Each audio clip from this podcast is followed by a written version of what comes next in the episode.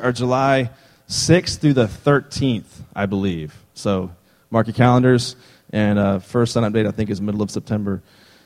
So last spring, we did a, a little survey um, with you guys. And uh, about once a year, I'll do a survey in the spring just to kind of get a feel for who our students are.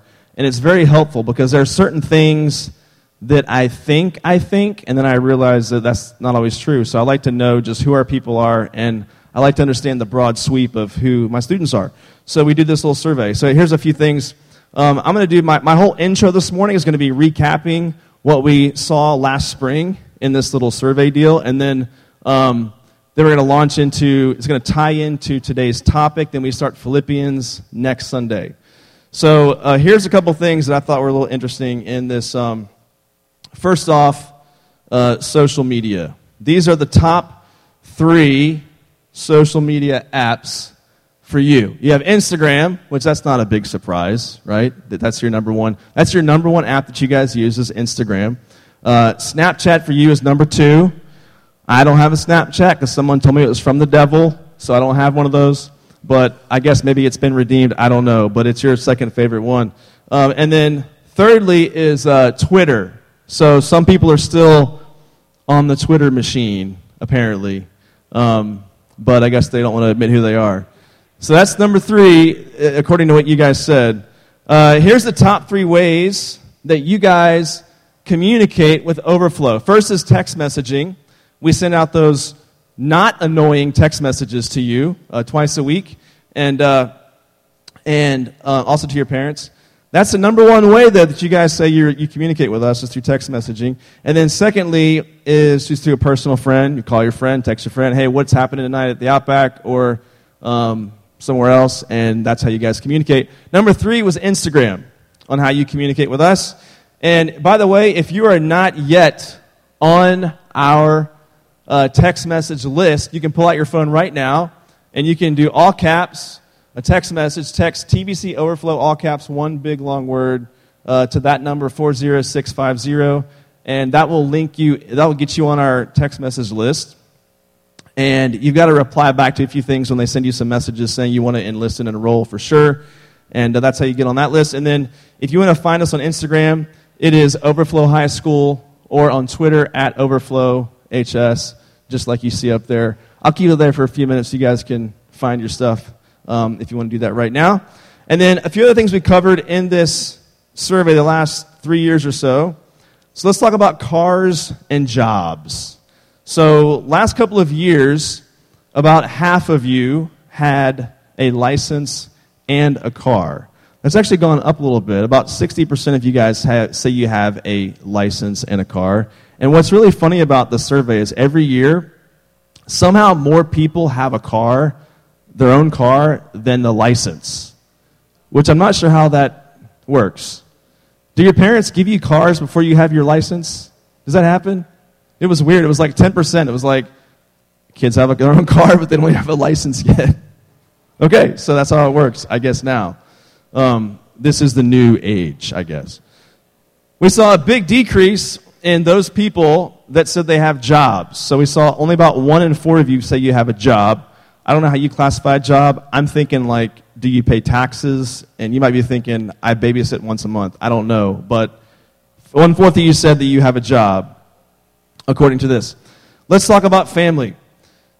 About 70% of our students have grown up in this area more than 10 years. So a large percentage of you have grown up in the area, um, been here more than 10 years. But what's interesting is about 40% of you, so almost half, are fairly new to TBC. It said about 40% of our students' families have attended TBC four years or less, which I thought was interesting. You've been here for a long time in the area, but you haven't been to TBC. Um, almost half of you, four years or less, which means that new families are coming here, which is great. Um, but those of you that have been here for a long time, don't assume that everyone's been here for a long time just like you. Okay, so we're going to talk more about this as we go on this morning. On a more serious note, we saw a big uh, decrease in the number of students whose parents are married. So that means divorce increase. In the last year, we're just seeing more students, I think, come that have some difficulties at home. So we saw more of that. And I'm, I'm letting my leaders know this just to know this is um, the situation that we're doing ministry in. Let's talk about faith in church. The last couple of years, it's been really encouraging to see so many high school students get baptized. I've just been blown away at so many of you that have stepped out and said, I want to get baptized and show that I'm a follower of Christ. We've seen a huge increase in those who've been baptized. There's about 35% of you are involved in G groups on Sunday nights. So about a third of you guys go to Sunday night G groups that you'll hear more about in the coming weeks. And then something else really encouraging is 75% of you are involved in leading or serving in some way at TBC. Now, it's kind of broad because we said it could be impact, it could be mission trip, it could be helping in children's ministry. But three fourths of our students are stepping out and doing something, serving in some capacity or leading in some capacity, which I think is really, really great. Something else that I found really interesting is uh, we have a question on there that asks, you know, do you consider yourself a follower of Christ? Or are you a church goer? Or are you interested but still searching? Or are you not interested at all? And one out of seven people in this room did not say they were a follower of Christ.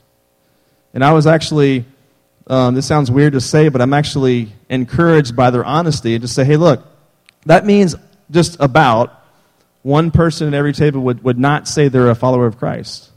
And I love that they're coming here. And it's a reminder for me that we don't we shouldn't talk from this stage and at these tables as if everyone in this room is a believer because everyone in this room is not a believer. I mean, that's just by your own admission. So I love your honesty, um, but it's also a reminder for all of us that we have to understand um, who you're sitting with that everyone here doesn't think like you think. And be sensitive to that and understand that. It's also a reminder for me as we teach that we need to teach with believers and unbelievers in mind and not just act like everyone in here is a follower of Christ because they're not. So, one of the questions was what first attracted you to overflow? And this was not terribly surprising. But the first thing that you guys said, number one, was friends. I know people. So we'll come back to this idea later on. The second thing is worship. Really encouraging. Uh, these guys do an amazing job. So that's, that's encouraging to hear. The third was mission and vision of the ministry. So something about it that you, you lock in and you think, I want to be a part of this. And then fourthly, opportunities to serve, to get plugged in and live on mission. And then, where are we? Number five, relationship to leaders. We have some amazing volunteers and interns in this room. They're all incredible. And uh, so the fact that they are here pouring into your lives is hugely significant to you, which is great. And then, almost last, food. Man, that's deep. Oh, yeah. Food. I love food. Uh, so give the kitchen crew back there a hand because that's, that's a huge, huge thing. And then, and then, listen, you guys will love this. Last and least, teaching. What the heck? What in the world, man? I had to do some like serious praying about this before I gave this message. Wow, guys, like Teaching, last place. Bacon beats Bible. All right. Man. So I wanted to show you that um, because uh, I want you to keep in mind what came first. Friends came first. We'll come back to this in a few minutes. Another question we ask is who would you speak to about difficult things?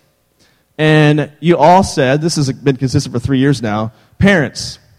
Your parents are number one, which I think is, is great. That's a great sign. And then, secondly, friend. All right? That makes sense. Friends. And then, thirdly, youth leader. I love that our youth leaders are seen by you as someone that you would go to if you were in some kind of a difficult situation. And then I actually like that I'm after the youth leader because I love that you see them as your primary shepherd, the one that you want to go to. Um, and we, we love that these leaders um, mean this much to you. And then here's a couple of funnies. So, what might prevent you from coming to overflow? First one serious injury, illness, death. I don't know who wrote that, but that was funny. I like that. That's really, really good. And then this is also a funny another cricket infestation. I'm with you on that one. Yes. In fact, do you guys remember? I think it was two years ago. The cricket plague of 2016. Do you remember that? It was so bad. There was a Wednesday night we had the lights on out there, and it was like a swarm. It was like I was looking for Moses and the Israelites. It was bad. It was so awful. And they were coming into the building, and they were like, you drive across the parking lot, and it would sound like popcorn. You're like, pop, pop, pop, pop, pop. It was the worst. It was the worst.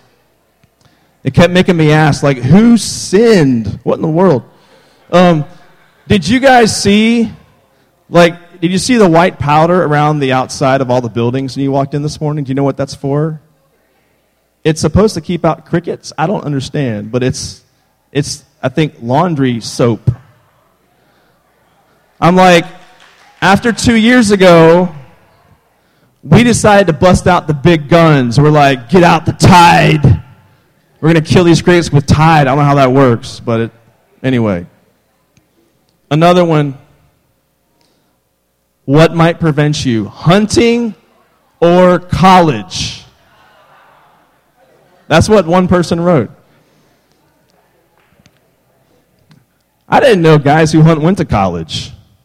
I didn't know that. What? I didn't know. I didn't know. I better be quiet or I'm going to get shot by whoever wrote that down. All right. Here's another one that's really good.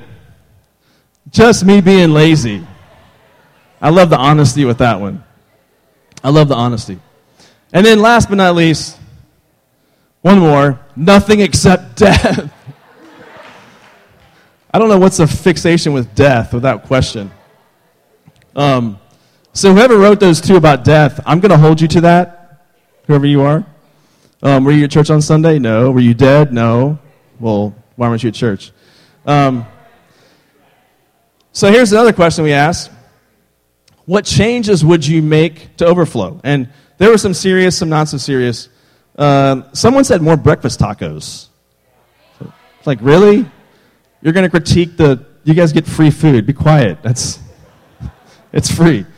Uh, but many of you said things like, you said, um, things like uh, uh, there's too many cliques. There's lots of cliques. And that's a word that I heard a lot in the responses of what you would change about overflow. We need to break up the cliques. And um, so we're going to talk about this a little bit this morning. We need to break up the cliques. And whenever you're, whenever you're asking, I don't quite fully know how I break up the cliques. I like throw a grenade on the table and be like scatter, you know, or whatever they do. But um, but that's, that was your, how you would make a change. Other people said more events outside of Sunday and Wednesday where we can get to know people, which I think is a great idea. And I will say, if that is you, please come and talk to us. I would love to get students more involved in those kinds of things because, as you know, we do Sunday, Wednesday, and we're planning a lot of stuff, but we don't do many things that are planned from the top that are like just get to know you type stuff. And so if, if you wrote some of those things down, come and talk to us. We would love to enlist some students in, in getting these things planned. And then uh, someone said, some said having a welcome team for uh, Sundays and Wednesdays, like student welcome team, which I think is a great idea. We've discussed that before, and I would love to get that off the ground and have, if you wrote that down, please come and talk to us. We want to discuss how we can make some of those things happen. But I want to take you back to a theme that I saw all throughout this this is the last three years running. And when we ask what first attracted you to overflow, I counted over 50 times where people said things like fellowship, community, or friendship. And when we ask what would drive you away, many of you said, if my friends don't go, or too many cliques, or if I don't belong. What first drew you here is friendship. What would drive you away is lack of friendship. I saw that all throughout this deal. And I've always believed that what happens um, at these tables is, is a lot more important than what happens on this stage. We take teaching God's word seriously. We do it, we try to do as good as we can, but obviously food beats it. And, and at the same time, we, we think that what happens at these tables is going to be life changing for you. And I know that if you don't connect with people at these tables, you're out the door. That's just what I've seen over the last um, several years. So, what happens at these tables is hugely, hugely important. Um, I think even more, more important than what happens on this stage. And I've seen that play out. The quality of friendship in this room will determine the quality of this whole ministry. We're only as good as the friendship that we have in this room. And I know we use the word community a lot, but that's just a fancy word for friendship. And so today I want to talk about uh, I've titled this Friendship Revisited. So I want to talk about some things in relation to friendship before we get into gospel centered friendship in the book of Philippians. So we'll start Philippians next week, and we're going to spend a whole semester in that book. Now, listen, I know whenever, if I say we're doing a talk on friendship, I know that friendship is not as appealing as romance. It's just not.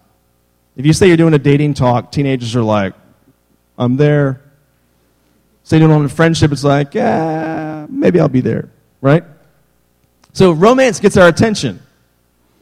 When you're at the store in the checkout, what's on the magazine covers? It's look who's sleeping with who. It's look who broke up with who. It's look who's cheating on who. The cover stories are never about look who's friends with who, right? It's not, it's not ever about like, you know, friendship. Like, no one, that's not going to sell magazines. When you watch movies, friendship is rarely at the center of a story, it's usually a romance. And the friendship is like a peripheral thing. So, we're going to talk about friendship this morning. The Bible is not silent on friendship. Jesus talked about it.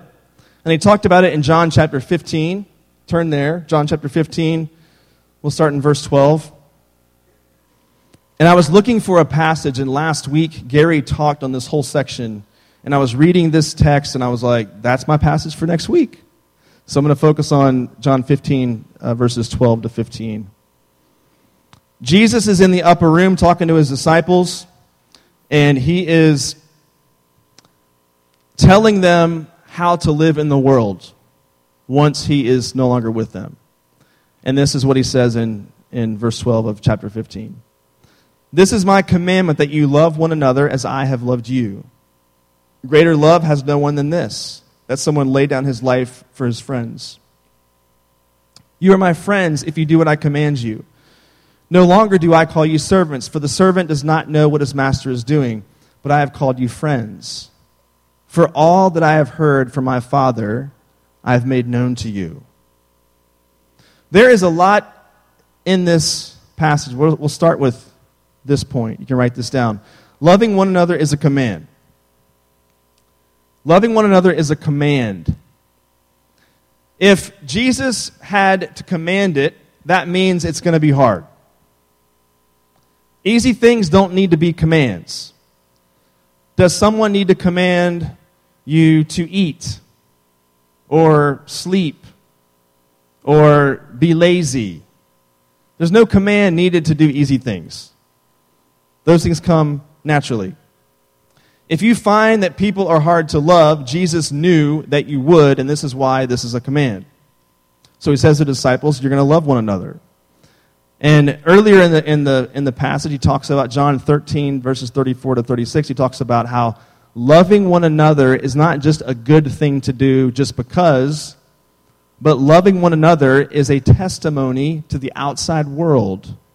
And so the kind of love that happens inside the body of Christ needs to be a display for others to see. And how we love people in here determines how the message goes out there. So, this is why he focuses on this command to love each other. But here's the, uh, the good news. We have super, as difficult as loving each other was going to be, we have supernatural resources given to us by God so we can accomplish this. He says, Love one another as I have loved you. So, the second point loving one another is rooted in Christ's love for us. Loving each other is rooted in Christ's love for us. How are we able to pull this off? You're only able to love other people in the body of Christ because there was someone who loved you in a supernatural way, Jesus, and he displayed this by his love for us, by dying for us on the cross. He has given us the model for what it looks like to love someone sacrificially, sacrificially to love someone unconditionally. And there are times when in the body of Christ that this love towards each other is going to seem kind of bloody and it's going to feel like you're hanging on a cross. There is a sacrificial element to loving each other in the body of Christ. When you understand what Christ did for you, this is when you are given the divine resources to love other people. You, you can have a semblance of love, or what you think of as love, but you will not fully understand what loving one another is unless you recognize how loved you are by the one who loves us, which is God Himself. This is how you get these divine resources to love people in the body of Christ. The moment you and I start picking people apart, well, I don't like this about them, or I don't like that, and we start getting nitpicky with people, in those moments when you remember that there is a Savior. There was a Savior who died a bloody death on a cross, was beaten to a pulp, and died for you on a cross, shed his blood for you, despite our imperfections. The minute you and I start keeping score in a friendship and start nitpicking people and saying, I, I, don't like, I can't stand this about them, I can't stand that they did this, I can't stand that they did that, and you're picking them apart the minute you kind of reflect on the cross, recognizing what Jesus did for you on the cross despite your imperfections, suddenly you have supernatural resources to love someone in a supernatural way. Because you know your love for someone else is rooted in Christ's love for you. There is no greater act of love than to lay your life down for someone. When Jesus, when asked what would prevent you guys, so on the little survey thing, when we asked what would prevent you from coming here, some of you said nothing but death, right? So it, it sounds like maybe you're serious. maybe you meant that. But we know nothing displays sacrifice for friendship like dying for someone. It's why you look at, when you look at certain war films, like that is the theme. That is the the biggest theme of someone being willing to sacrifice their life for someone else. And Jesus says, Jesus says, he calls these people friends and says, Greater love has no one than this, that someone lay down his life for his friends, because that's what he was about to do when he went to the cross. When you know how loved you are, it makes loving others possible. When you know how loved you are, it makes loving others possible. You're able to love other people well. You see this in families, I think. People that have children that have a mom and a dad who love them unconditionally, not perfectly, but unconditionally. When, when a kid's in a family like that, with two loving parents, it's easier for that kid to give love and receive love. If someone grows up in a home not like that, it's harder for that person to give and receive love. It doesn't mean it's, it doesn't mean it's impossible because God can heal. But it's more difficult for that person because of what they've grown up in. They don't trust people.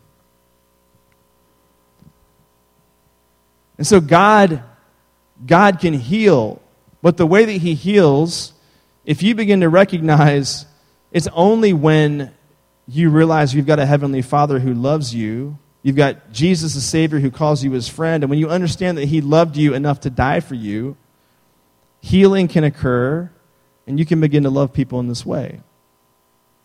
So God can heal what many of you have been through. Listen to these words by this is an old dead English guy from a long time ago. His name, I can't even pronounce his name.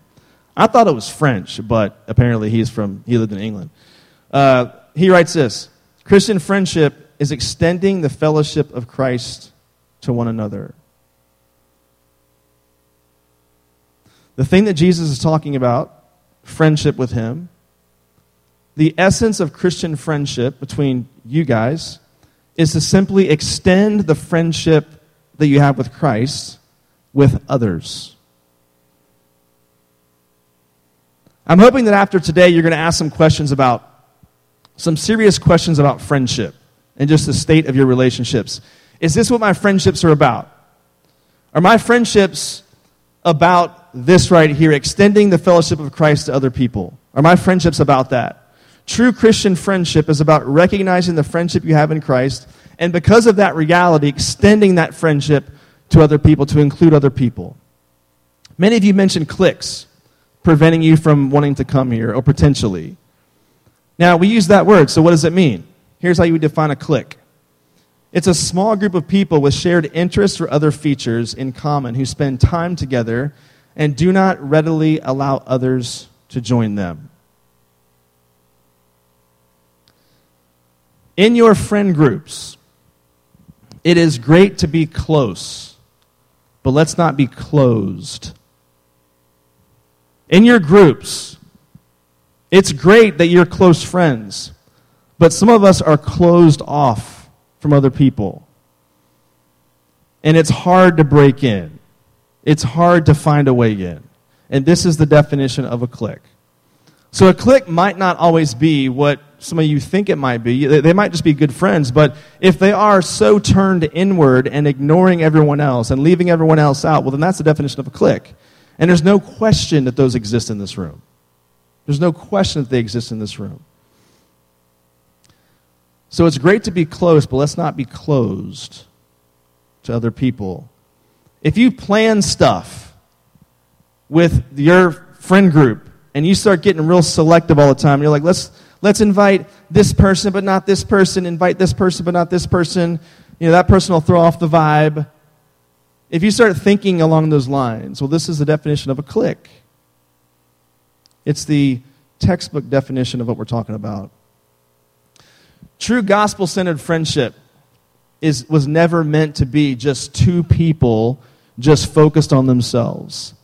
True gospel centered friendship should be open to a third and a fourth and a fifth. There's a really good, I'm going to quote him later on, but I'm, I'm going to quote C.S. Lewis later on on friendship. But in one of his books, he talks about how the nature of friendship. So obviously, romance is meant to be like two people, and that's it. And if there's a third, there's problems, right? So that's romance. But friendship is different friendship, if there's two and they're really good friends, then true friendship, it's like you kind of you want to add a third, you want to add a fourth, you want to add a fifth, because you will see things come out in the other person that that other person brings out of them that you don't bring out of them, and vice versa. And when you start to add more people to friendship groups, you start to see complexities and, and depth of friendship take off in a way that won't happen when there's just, just two people focused on themselves. So C.S. Lewis discusses that in one of the books that he's written on friendship. Back to the other English guy on friendship, he gives three different kinds of friendship. Fleshly friendship is focus on shared likes and dislikes, and it easily comes and goes. I'm sure all, we all can imagine these kinds of relationships. Focus on shared likes and dislikes. So you both like the same thing. It could be positive, it could be nothing negative about sports or something you're involved in at school, but it's just you share something in common. Like I had a lot of friends in high school that we started out because we played soccer together or basketball, and that was our shared interest. But sometimes this fleshly friendship could also take a bad turn where some negative things really draw you together, like you love to party, you love to smoke stuff, you love to sin together, and, and that could be what draws you together, and, and you have this, what's called a fleshly friendship. It's, it's pleasure driven, it's um, thrill seeking. Fleshly friendship. This friendship is all about chasing pleasure, feeding the appetites. And then, secondly, there's worldly friendship. Here's how that's different it's focus on using people for our advantage, ends when either person stops being advantageous to the other. I think we've all seen that play out. We've all experienced, we've all done it.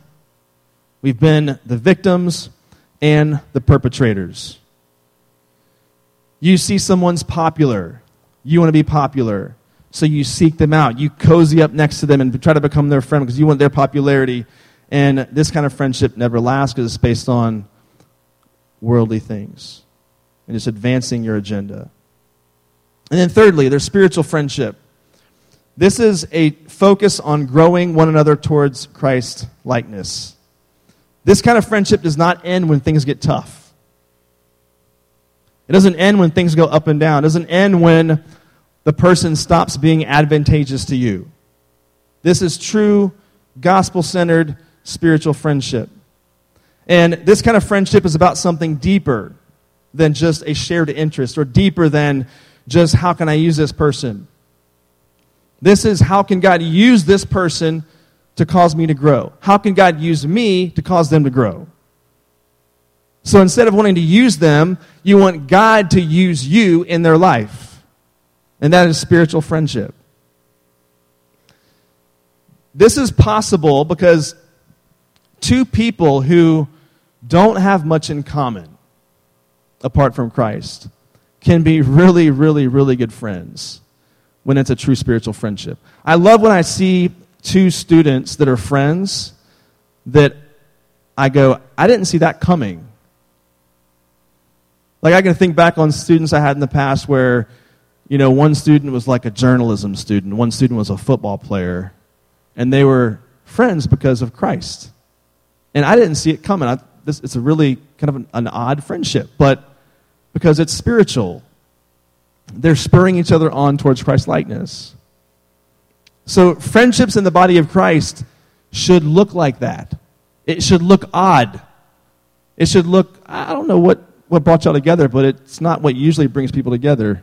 and so, this is a spiritual friendship.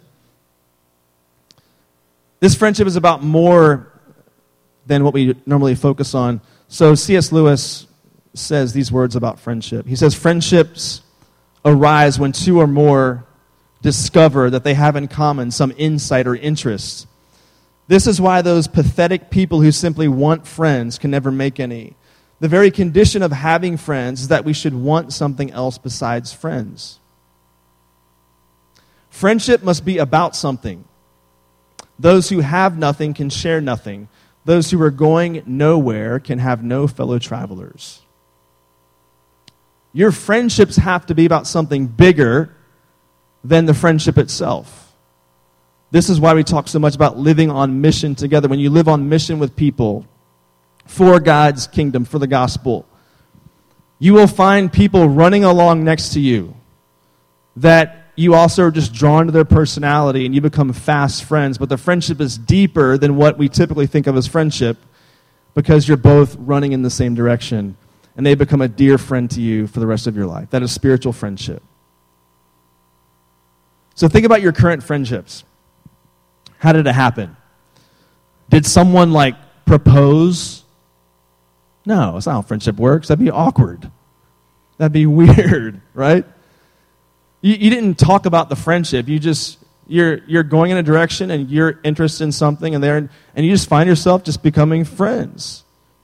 You don't like make it happen. It, it, so, one way of saying this might be real friendships are discovered, not forced. Real friends are discovered, not forced. You can't force the issue and be one of those overbearing people. But they're discovered. But they're discovered when you both realize you're on the same mission together and you're both running the same direction, and this is what draw, uh, draws you together. So, if we want to destroy the cliques that we talk about in here, as you mentioned, then this is the kind of friendship that we need to start having developed in this place. True, spiritual, gospel centered friendship. This is what will do it. There's not any one thing that my leaders or myself can do. We can try to create environments, but this has to be a two way street. This has to be a two way street. This is what we need. Now, for some of you, for this to happen, this is going to require great steps of faith. We have offered to you stepping into Wednesday night community and Sunday night G groups coming up. And we're trying to create environments where this kind of friendship can take place. But we can't make that happen. We can create environments, but you've got to make it happen. But some of you in this room need to step out in faith. I know for many of you, coming down here on a Sunday is a huge step of faith. I know that. I've been there. I've been doing some reading about some of this. There are some trends happening right now that are kind of new. And this is not Christians writing this. This is people that are not even believers noticing these things. And I read recently that students your age are going out less and less with friends now. And we can speculate as to why, but I read recently that in 2015, in 2015, listen to this, this is crazy. In 2015, seniors in high school are going out less often than eighth graders were in 2009. It's crazy. Like seniors, the ones who have a car and a license and keys, and they can go wherever they want, whenever they want, most of the time, they're choosing to stay home because, just because. And I've got some thoughts that I'll share later on this, but I think a large part of it is why leave the house? When you have everything at your disposal. You've got streaming everything. Like, why leave the house? I, got, I know students that just play games with friends online and never leave their house. Well, hang out with my friends. No, you didn't. You were online together, but you weren't together. And I've said this before Christianity is a flesh and blood religion. Jesus Christ came in the flesh to be in the flesh with people that he ministered to. We have to be with each other if we're going to have community together and this kind of friendship together. It has to be physical presence. Not all the time, that'd be creepy and weird. But it needs to be part of the regular habit of the people of God. So, friendship will not happen if we're not with one another. And I know for many of us, that step of faith requires that you step out your front door. That's the first step of faith for many of us. Go ahead and, and wrap up with your discussion at your tables. You've got several questions there to get to.